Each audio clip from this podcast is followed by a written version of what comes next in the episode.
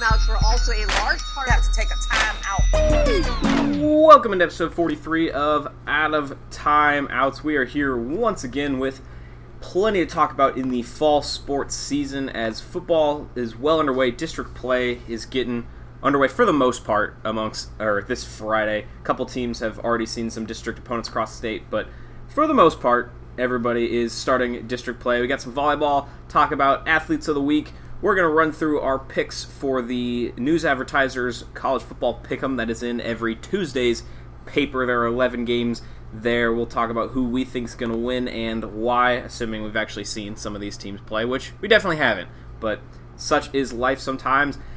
And then a wrestling minute for Caleb. And yeah, all right, Caleb, let's start with Creston OM football. They are coming off a 21 13 loss to Bondurant Farrar this week. Homecoming against Lewis Central. Uh, Just the best team in the state. yeah, that's a tough one for homecoming. A real tough one for, for homecoming. I mean, I mean, yeah. When you've got a uh, TCU quarterback commit as uh, your guy who's uh, handling the snaps and an offense that's typically scoring in that 50 to 60 points range every game, um, they're going to find a way to score points. Um, interested to see how Creston's going to look to combat things with maybe mixed uh, coverages in the secondary and throw in some maybe some different blitz packages and stunts from the defensive line at Lewis Central. However, I imagine they're pretty well equipped to handle a lot of that. So it'll be very interesting to see how they head into this week going up against the state's best. Yeah, that's uh, a tough way to start district play as well, and a team that is really just looking for a win at this point um, after coming off back to back losses to Bondurant Farrar and Carlisle. If we're looking at mutual opponents, um, there's only one between these two teams. Uh, Lewis Central owns a 42-7 victory over Carlisle. Uh, Creston, that was the game that Carter saw. That was 36 to seven. Yeah. So we know that as far as mutual opponents goes, Lewis Central was equipped to kind of spread out the ball against a team like Carlisle, whereas Carlisle wanted to be more physical at the point of attack and go right at a defense. So we'll see if uh, Creston's, um, you know, kind of more three-four oriented defense that relies on a lot on its uh, skilled players and linebackers to get out in space and make plays out in open open space. Uh, if they're going to be able to do that and limit the big plays. I know they've talked a lot about before each game establishing the run game. Is that even, you know, obviously the coach wants to do that, but at this point, is it just trying to get points on the board any way you can? Yeah, and they have. I mean, it's the Creston offen- uh, rushing offense has shown glimpses of being good and been inconsistent at times. So they have to imagine they really want to establish it at some point. But you know they're going to take their shot at shots at some home runs. This is not the game where you're holding back and just like maybe keeping stuff to yourself. So, well, I'm sure we'll see some. Um, I'll be covering the game Friday. I'll, we'll see some interesting things this upcoming week. Well, uh, speaking of a team that has not had any rushing struggles, let's talk about Clark, uh, the Clark Indians that are now two and two after a tough loss to Mount Ayr on Friday, 16-14 loss in which uh, they held the lead going into that final minute and a half, but Mount Ayr drove down the field and put up points to take that one.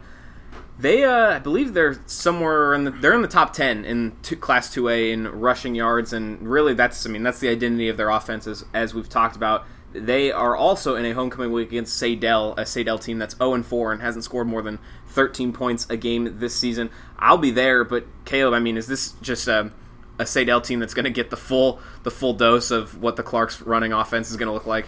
Um, we'll see. I mean, we know that uh, Clark's a little banged up. Like they were not as bad as they were last year at this time, but uh, Peyton Winship sustained an injury last week during the game during the fourth quarter. Um, after that, Clark went from trailing to actually grabbing the lead after some uh, some timely offensive play calling and reverse on fourth down late in the game that helped them grab the lead. They just uh, couldn't slow down Mount Ayr on its last drive. They Mount Ayr picked a big kickoff return from a Colvin Klomhouse and was able to get find the way into the end zone with under a minute remaining and big win for Mount Ayr in that one. But for Clark, again, they were able to reestablish the run after kind of an off week against Red Oak.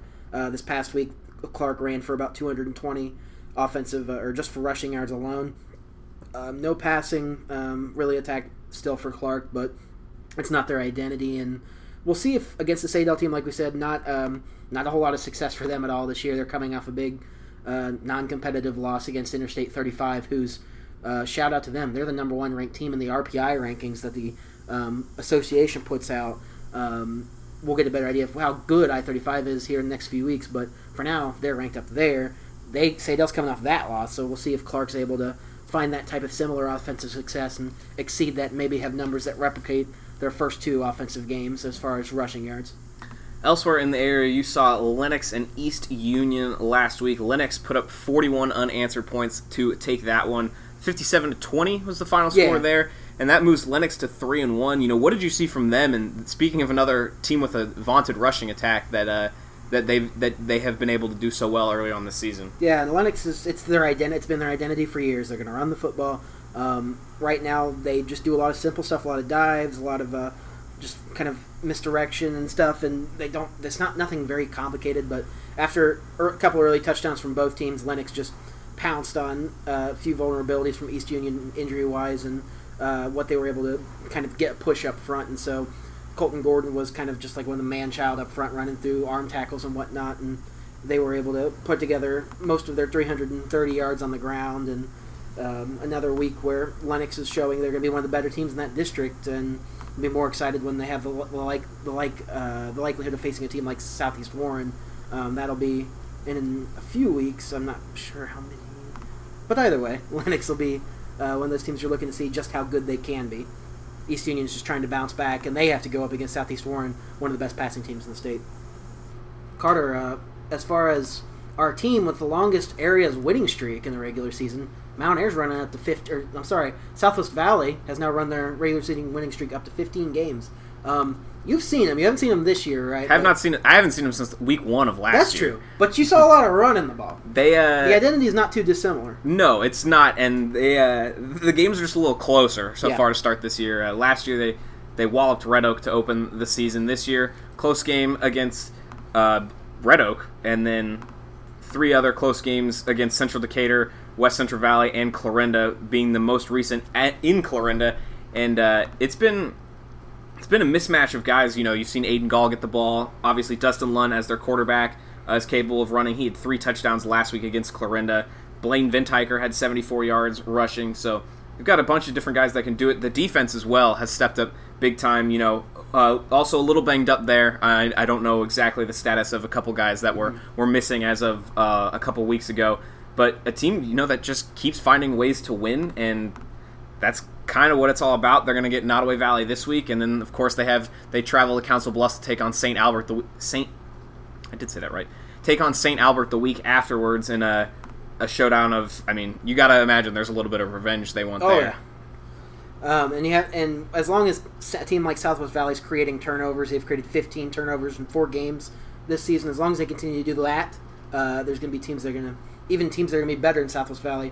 Uh, the Timberwolves are going to be in a good position to win games as long as they're continuing to do that. Yeah, and they've only given up 20 points once so far this season, which is exactly the recipe you want. If you know they did throw two picks against Clarinda, but if you're forcing four turnovers for every two you make, that's you're obviously coming out on the the right side of that. And uh, they've managed to score over 20 points every game so far this season. So that's I mean, it's a winning winning recipe right there.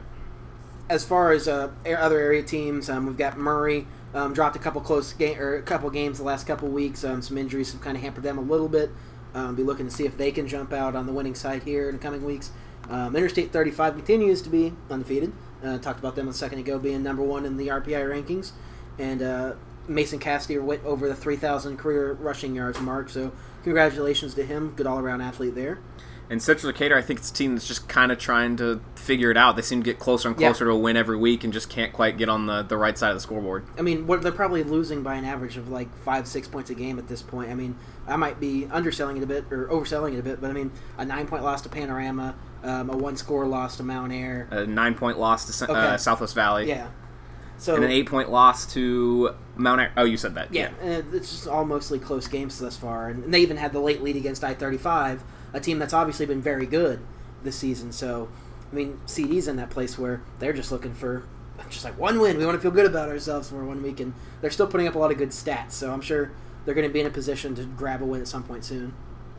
Nodaway Valley. I was in Greenfield last week for their game against West Central Valley. Dropped that one 62 to twelve. West Central Valley just came out and uh, took advantage of the Wolverine mistakes very early on, and uh, I mean it was twenty-eight nothing by the end of the with four minutes left in the first quarter, and you could tell that that gut punch had been was a little too much for Nodaway Valley and uh, kind of sucked the life out of them early on. They did do they did have some some good some good offensive possessions, uh, two drives that ended in touchdowns, both of which were passing touchdowns, um, and one of which was a very nice throw from Tyler Vanderwater on fourth and twenty, no less, uh, to John Gibby, who ran a wheel route down the sidelines. Spiral ball that landed just right in his breadbasket over his shoulder. It was it was pretty. It was very pretty to watch. I wish I would have had my camera up because it would have been a great picture. Jeez, Carter. It's just timing. It's always seems to happen that way. But they are 0 4 and will continue to look for a win as the season progresses. On to volleyball, where the Creston Panthers were 7 and 3 going into a weekend tournament. So the Red Oak tournament in Glenwood, which if somebody else wants to explain to me how that works, I will uh, gladly hear you out because I don't quite get that. Uh, dropped all six of those matches there, and then uh, followed that up by t- playing the number one team in Class 3A and Kuemper Catholic, losing that one in straight sets. It's a Panther team that's just dealing with some injuries right now and just trying to get healthy. A uh, couple shoulder injuries for their uh, better hitters, and then obviously they're missing a, some more height due to illness, and it's just a team that's, you know, they're tall, but you know, if you're, you're missing most of your height, it, it's hard to contend with some of these big time Hawkeye 10 schools that just pound the ball. and they're missing height, and they're missing um, to miss any players against the likes of which the teams they ran into at Glenwood the other day. Um, you've got Red Oak, who's one of the best teams in the state on the attack as far as getting kills. Um, Tri Center's one of the best teams in the state. Their state ranks. Harlan's good every year. That almost never changes. Abraham Lincoln's been a very good volleyball team this year. Treynor's always good, even though it's always small. So they ran into all these teams. Then after that, how do they get rewarded? Oh, by the way, you get to drive up to Carroll and face the number one team in the state, who's coming off a recent loss. So they're probably mad. Yeah, and welcome to a Hawkeye 10 conference play, which is now everything they have for the rest of the season. Yeah, and they still have a couple winnable matches coming up, but I mean, um, they've got to. I mean, they got to hope that one after some some rest that some of those kids come back ready to go, and two that you know the play just starts getting. I mean, they just have to be better. There's not really a way around that. Yeah, uh, co-head coach Mallory Peterson talked about some of the, the moral victories they can take away from uh, the game against Kuemper. They got some younger players in who got to see the floor. Not only got to see the floor, but got to see some of the, the best talent they're going to face. For sure, a little wide-eyed and some Uh-huh. senses there. Um, probably some of the, the hardest balls they have to dig up off the floor um, this season. But uh, it's a team that you know is going to have to have some of those younger players step up, especially if you know if health continues to be an issue. And uh, we'll see what they look like. Like we've talked about already, uh, they get a week off. Today being Wednesday when this is recorded, they're off until Tuesday of next week. So they do have some time to, to heal up there, and uh, we'll see what they look like moving forward and see how healthy they can stay going into the uh, the main stretch of their schedule. And when they get to that point, the season's basically most of the way over. Yeah, it's, funny so how that weird. works. Southwest Valley uh, has only dropped two sets in their last 10 days. Uh, granted, those are all teams that they should have beaten after I went and looked at the, the schedule, teams that have uh, struggled so far, but taking care of business over there. Once again, the, as we talked about two weeks ago, the Pride of Iowa doesn't seem to have changed much. Still very topsy turvy. Teams uh, still beating up on each other and uh, fighting for that top spot. Obviously, Southeast Warren probably looks like, at least record wise, uh, I have not seen them at all. They look good. yeah, They look good, And, and, uh, they don't even have their best player. Um, Blair Steenhook has been one of the better athletes in this part of the state for um, for years. Has been uh, has been injured with another ACL um, re- or re-injured or knee. I believe it was an ACL injury. Um, so for them to continue to do what they're doing is mighty impressive. And then you've got Central Decatur sitting with an eight and four record, Mount Ayr at ten and six, Southwest Valley, like I talked about, eight and five, East Union eleven and seven, and Nodaway Valley nine and eight. I mean, we've got It's- all sorts of area teams just littered right there from two through what five or six. Yeah, and in the years past, Mount Ayr's been like maybe close to being the undisputed best team in the conference. That's not the case this year. Mount Ayr's still good, but um, Southeast Warren's been one, the team that seems to stick out. But East Union's beaten Mount Ayr, East Union's beaten CD, Southwest Valley's beaten CD, CD's beaten some of those other teams. Like CD beat Mount Ayr. Um, so just like every, almost every other sport in the Pride of Iowa right now, they're knocking each other off at the top and trying to see who can grab that top of supremacy. And nobody's Southeast Warren is the only team that stands close to being that top team. And uh, same case with Pride of Iowa. That that conference schedule is now pretty much in full swing as teams get out of some of these weekend tournaments against opponents elsewhere in the state, and uh, we will continue to see what that conference looks like. But I imagine the topsy turvy nature of it will not change much. No, and as far as our other teams outside of that, um, Murray is still, you know, they're still. It's like they're early in the season. It's such a weird phenomenon because they scheduled the season so late. Some teams have been playing for a full month. Murray's been playing for two weeks, and they continue to kind of have success doing the simple things uh, serving, um, be, staying on the offensive side of thing, and um, not making simple mistakes, and so that's why they've had some success. Um, Orient-Macksburg is still looking for its first win right now. Um, they uh, had a, at the start of the year they had seven players, and now they're up to I think it was ten last time I checked. So they're able to field full full practices. Um, another one was I thirty five finally got its first win on the tenth against Martensdale, um, and elsewhere uh, Clark. You saw Clark the other night against Albia.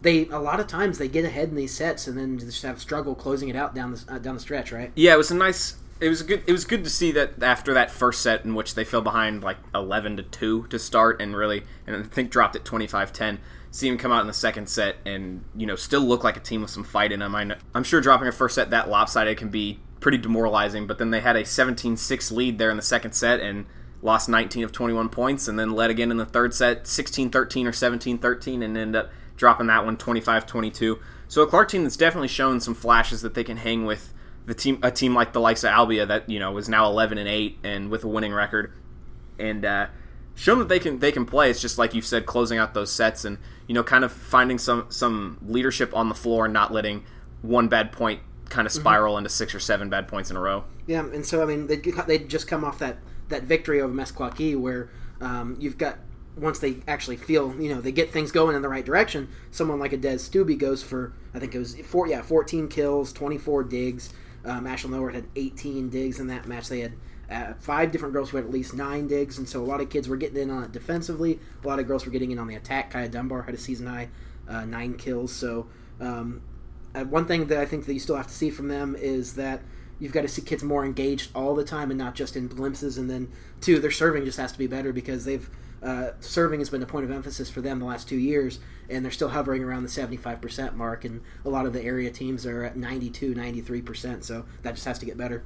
Yeah, and that's uh, shout out to Ashlyn Olert, who went on a streak of, oh gosh, was like seven aces and eight serving points uh, to put them up 17 6 against Albia in that second set, and then uh, Albia responded with a, a, nice ace streak of their yeah. own. But something that, you know, it, once again has shown flashes, and uh, I know their coach has put it put it kind of on them to figure out you know what what they need to do moving forward and uh, to pick up a W there. Elsewhere, uh, Lenox in the Pride of Iowa's l- dropped a couple of consecutive matches there. They do have a contest against South Page on Thursday. That's a very winnable contest. South Page is kind of in the same book, book as Murray, where they just haven't had a whole lot of uh, matches so far this season, but they only have one win over Diagonal here early on into cross country, Caleb, you most recently saw the most recent cross country meet. I mean, yeah, there haven't been, been like many. So, and that one was here, local in Creston. You saw a lot of people, a lot of different teams there. Oh, yes. Overall, you know, who do you think uh, showed you the most most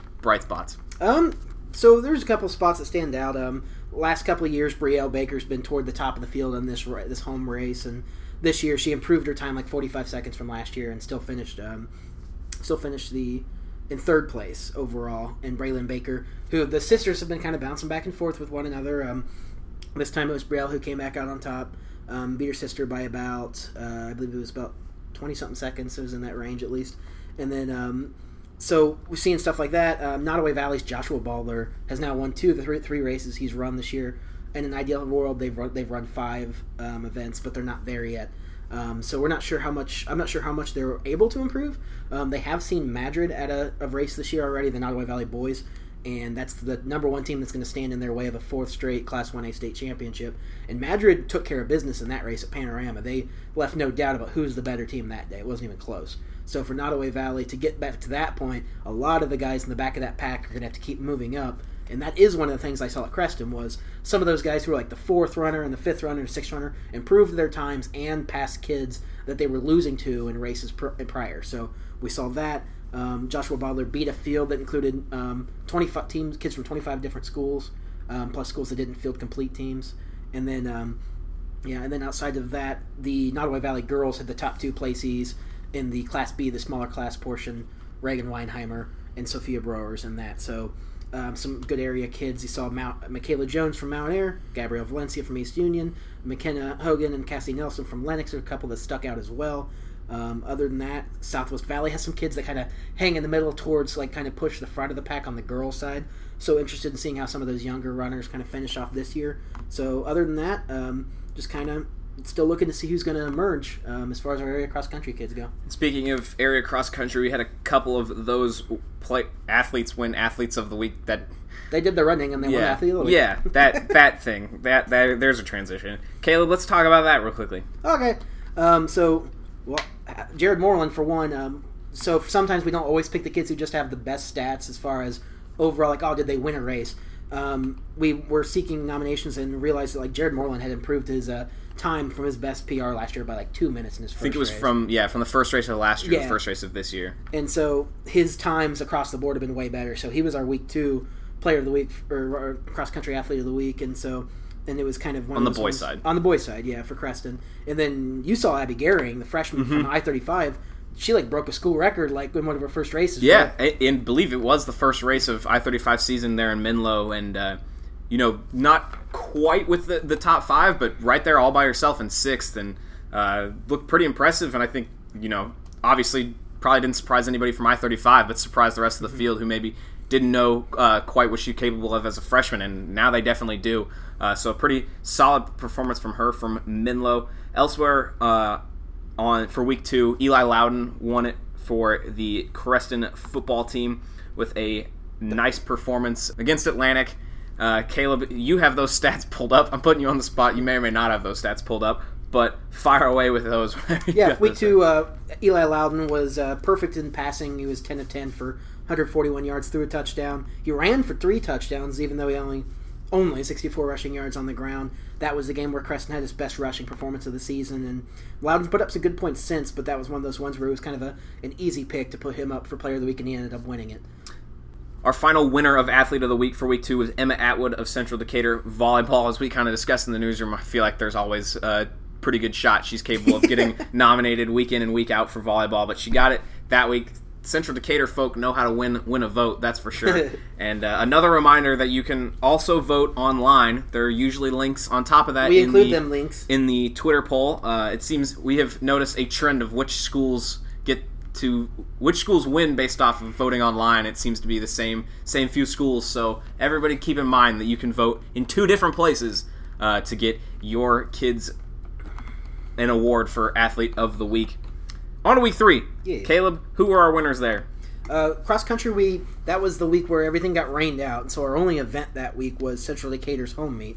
Um, a couple diagonal runners ran, and then CD had a couple kids kind of lead the pack. Uh, Lauren Saxton was a top ten runner at the on the girls portion of the home re- meet for South or for Central Decatur, so she was honored. Brody Patterson, uh, we picked both Laura or Lauren and Brody Patterson. He was a top ten finisher as well at the CD home meet, and then. Um, so those were just our selected picks. And then the ones as far as they were voted on, Joshua Hardy of East Union had a big game, 121 rushing yards and a couple scores um, against Mormon Trail.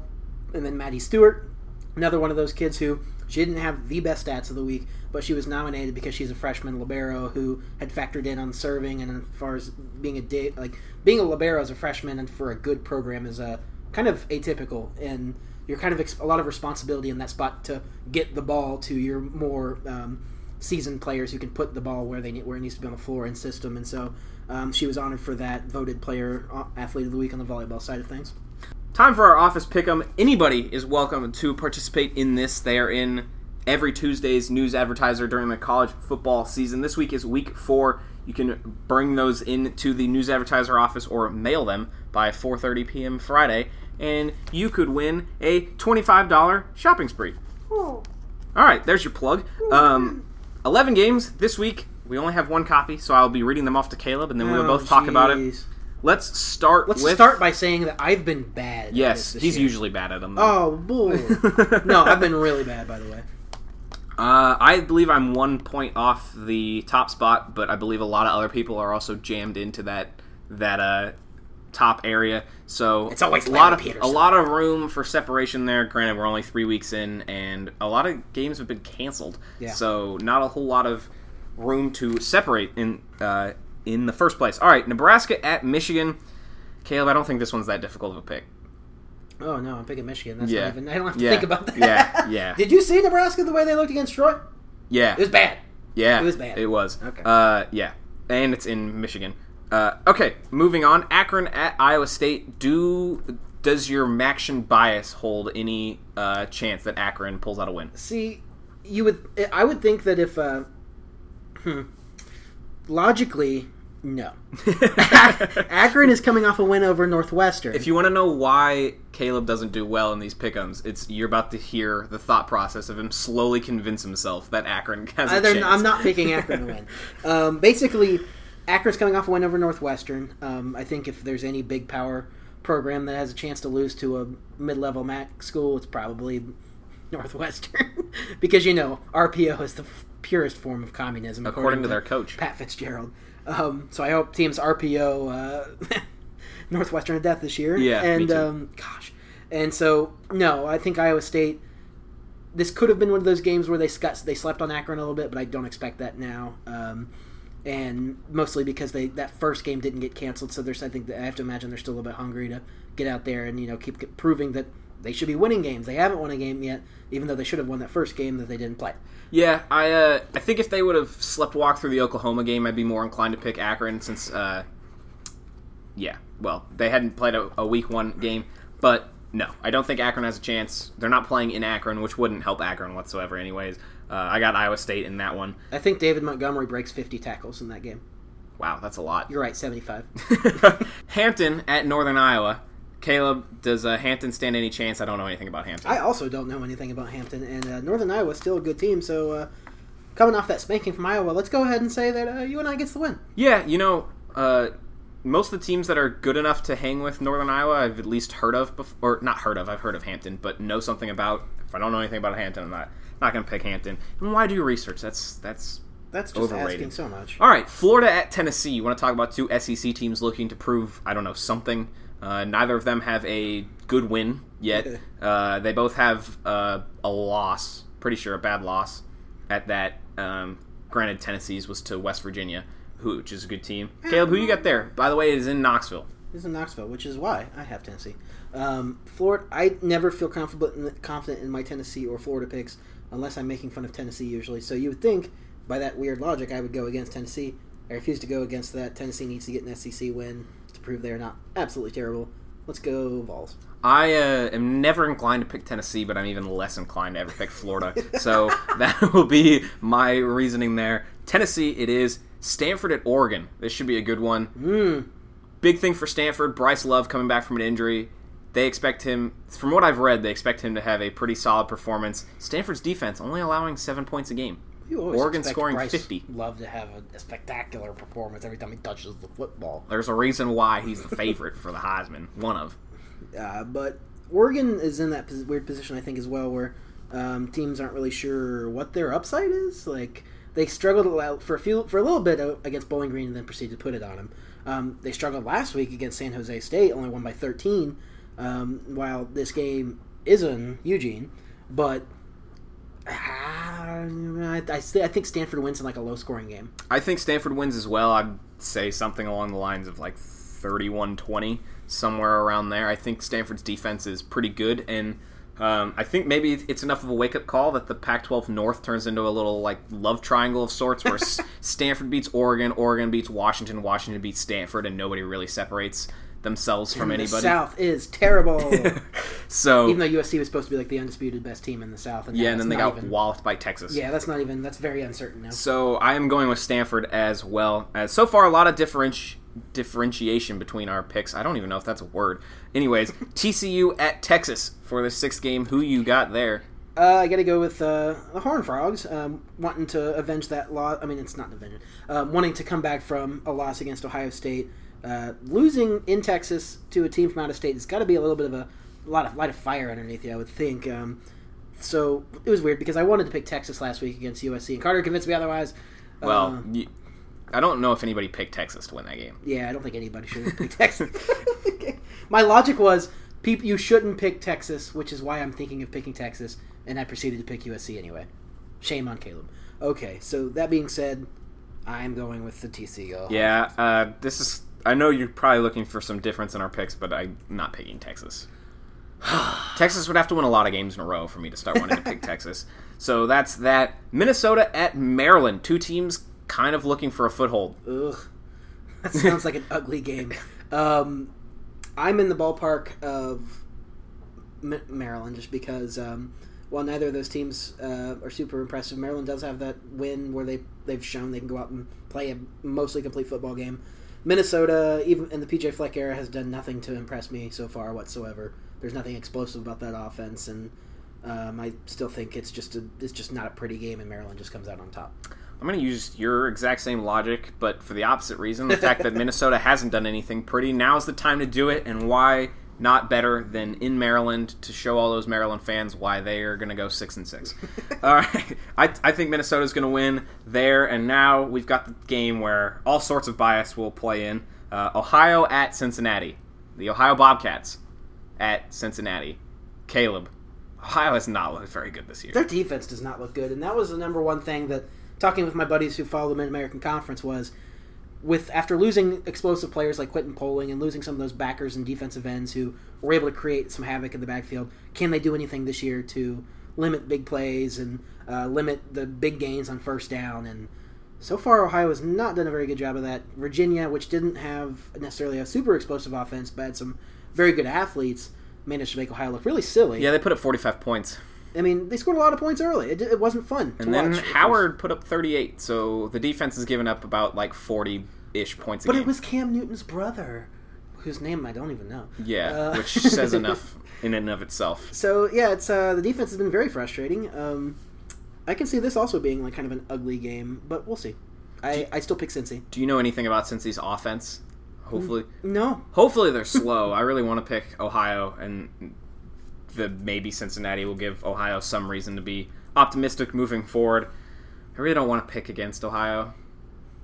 So I'm not going to do it. I'm going to I'm going to pick Ohio. I said there was going to be bias in this pick. I admit it now. There's bias in this pick. Uh, for those of you unaware, we both went to college there, so yeah, go Bobcats. All right, Arizona at Oregon State. I'm not picking Oregon State. Arizona.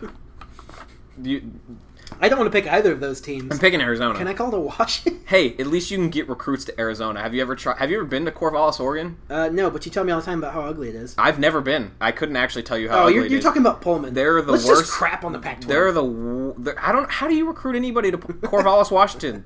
The eleven other schools are all in great spots. I don't know. Let's ask our former coworker Stephanie. Let's see if we get out on the line.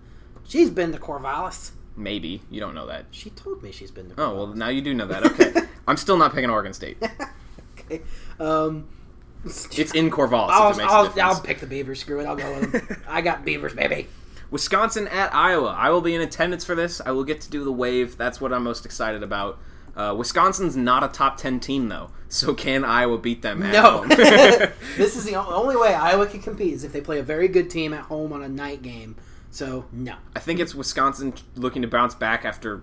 I mean, BYU was good, but it wasn't really a close game. It, it, it was right. no, it was. It was just. It then it wasn't. It was a close game. It was 24-21. Um, I don't understand how Wisconsin doesn't push a team like BYU, BYU around a little bit more. Like they've got like five guys who are like six four and 330 pounds up front with a Heisman capable running back and they're like, "Oh, you know, we can't consistently move the ball." Like, how? Like is it the play calling? Is it like a lack of motivation? But because of that, I hope I would hope in their case, if I was their coach, they have a fire lit under their butts and they come out and they move the ball against Iowa. But Iowa's defense has been really good. So how do I rationalize this? I don't think I can. I'm picking Wisconsin though.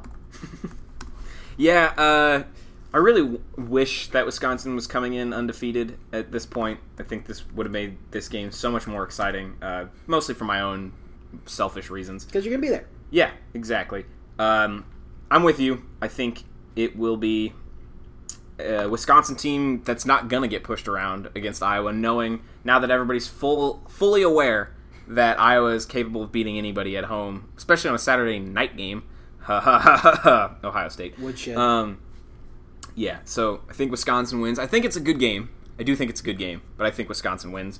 Last but not least, Kansas at Baylor. Caleb, do you have faith in Kansas putting together three wins in a row? You're darn right I do. Freaking Jayhawks, go! Kansas, baby. Uh, I don't. Well, of course not. You shouldn't, but I I'm going anyway. But guess what? I'm not going to pick Baylor because they shouldn't have a football program. So let's go There's a lot of Jayhawks. Let's just disband the NCAA. I mean, yeah. You want to start there? Yeah, we can start but there. that's too broad a paintbrush for this. We can get rid of Baylor first, and then we can go from Okay. there. So yeah, uh, Kansas looking for their third one in a row. Duke beat Baylor last week, Yeah. but Baylor has wins over Abilene Christian and Texas San Antonio. So Woo! and they're at home. They were at home last week and they lost to Duke. All right, yeah, uh, I'm picking Kansas as well. Caleb, we are well over our 30 minute mark at this point, but I'm still going to give you your wrestling minute since it's been a while. You have exactly one minute, and your time starts now. Okay, well, uh, so a big thing about Hell in the Cell was uh, that WWE's uh, formula for ending a pay per view now is how can we have the biggest shock of the night and make everybody talk about it and just like leave a storyline in limbo. And then fade to black before anybody yes, can boo you. yes, Okay. Um, that is exactly where they have gone with this. And so the most recent iteration of that was Braun Strowman, Roman Reigns, and the Cell for the championship. All of a sudden, Brock Lesnar's music comes on after like a 20 minute slugfest, and everybody's just like, "What the heck just happened?" And you know, uh, Brock Lesnar beats the crap out of it. It has no resolution, and they carry the storyline on so that it can the match can happen in another pay per view. The only other big thing I wanted to shout out from that pay per view, um, Becky Lynch, new SmackDown Women's Champion. I am one of the biggest Becky Lynch marks. So it was just a surprise little roll up finish that wasn't super definitive, so it leaves doubt in the storyline. But I was stoked. You can vouch. I yelled very loudly. yes, you did. Quite loud. Thank you. Ah, you beat a minute. I thought you were still going to keep going. All right, well, that's going to do it for episode 43. Thanks for listening.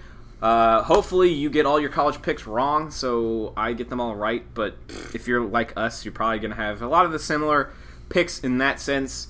And I didn't write any of those down, so mine may actually change from what I just said on the podcast. Jeez. But that's neither here nor there. Thanks for listening, and we'll talk to you guys later. Deuces.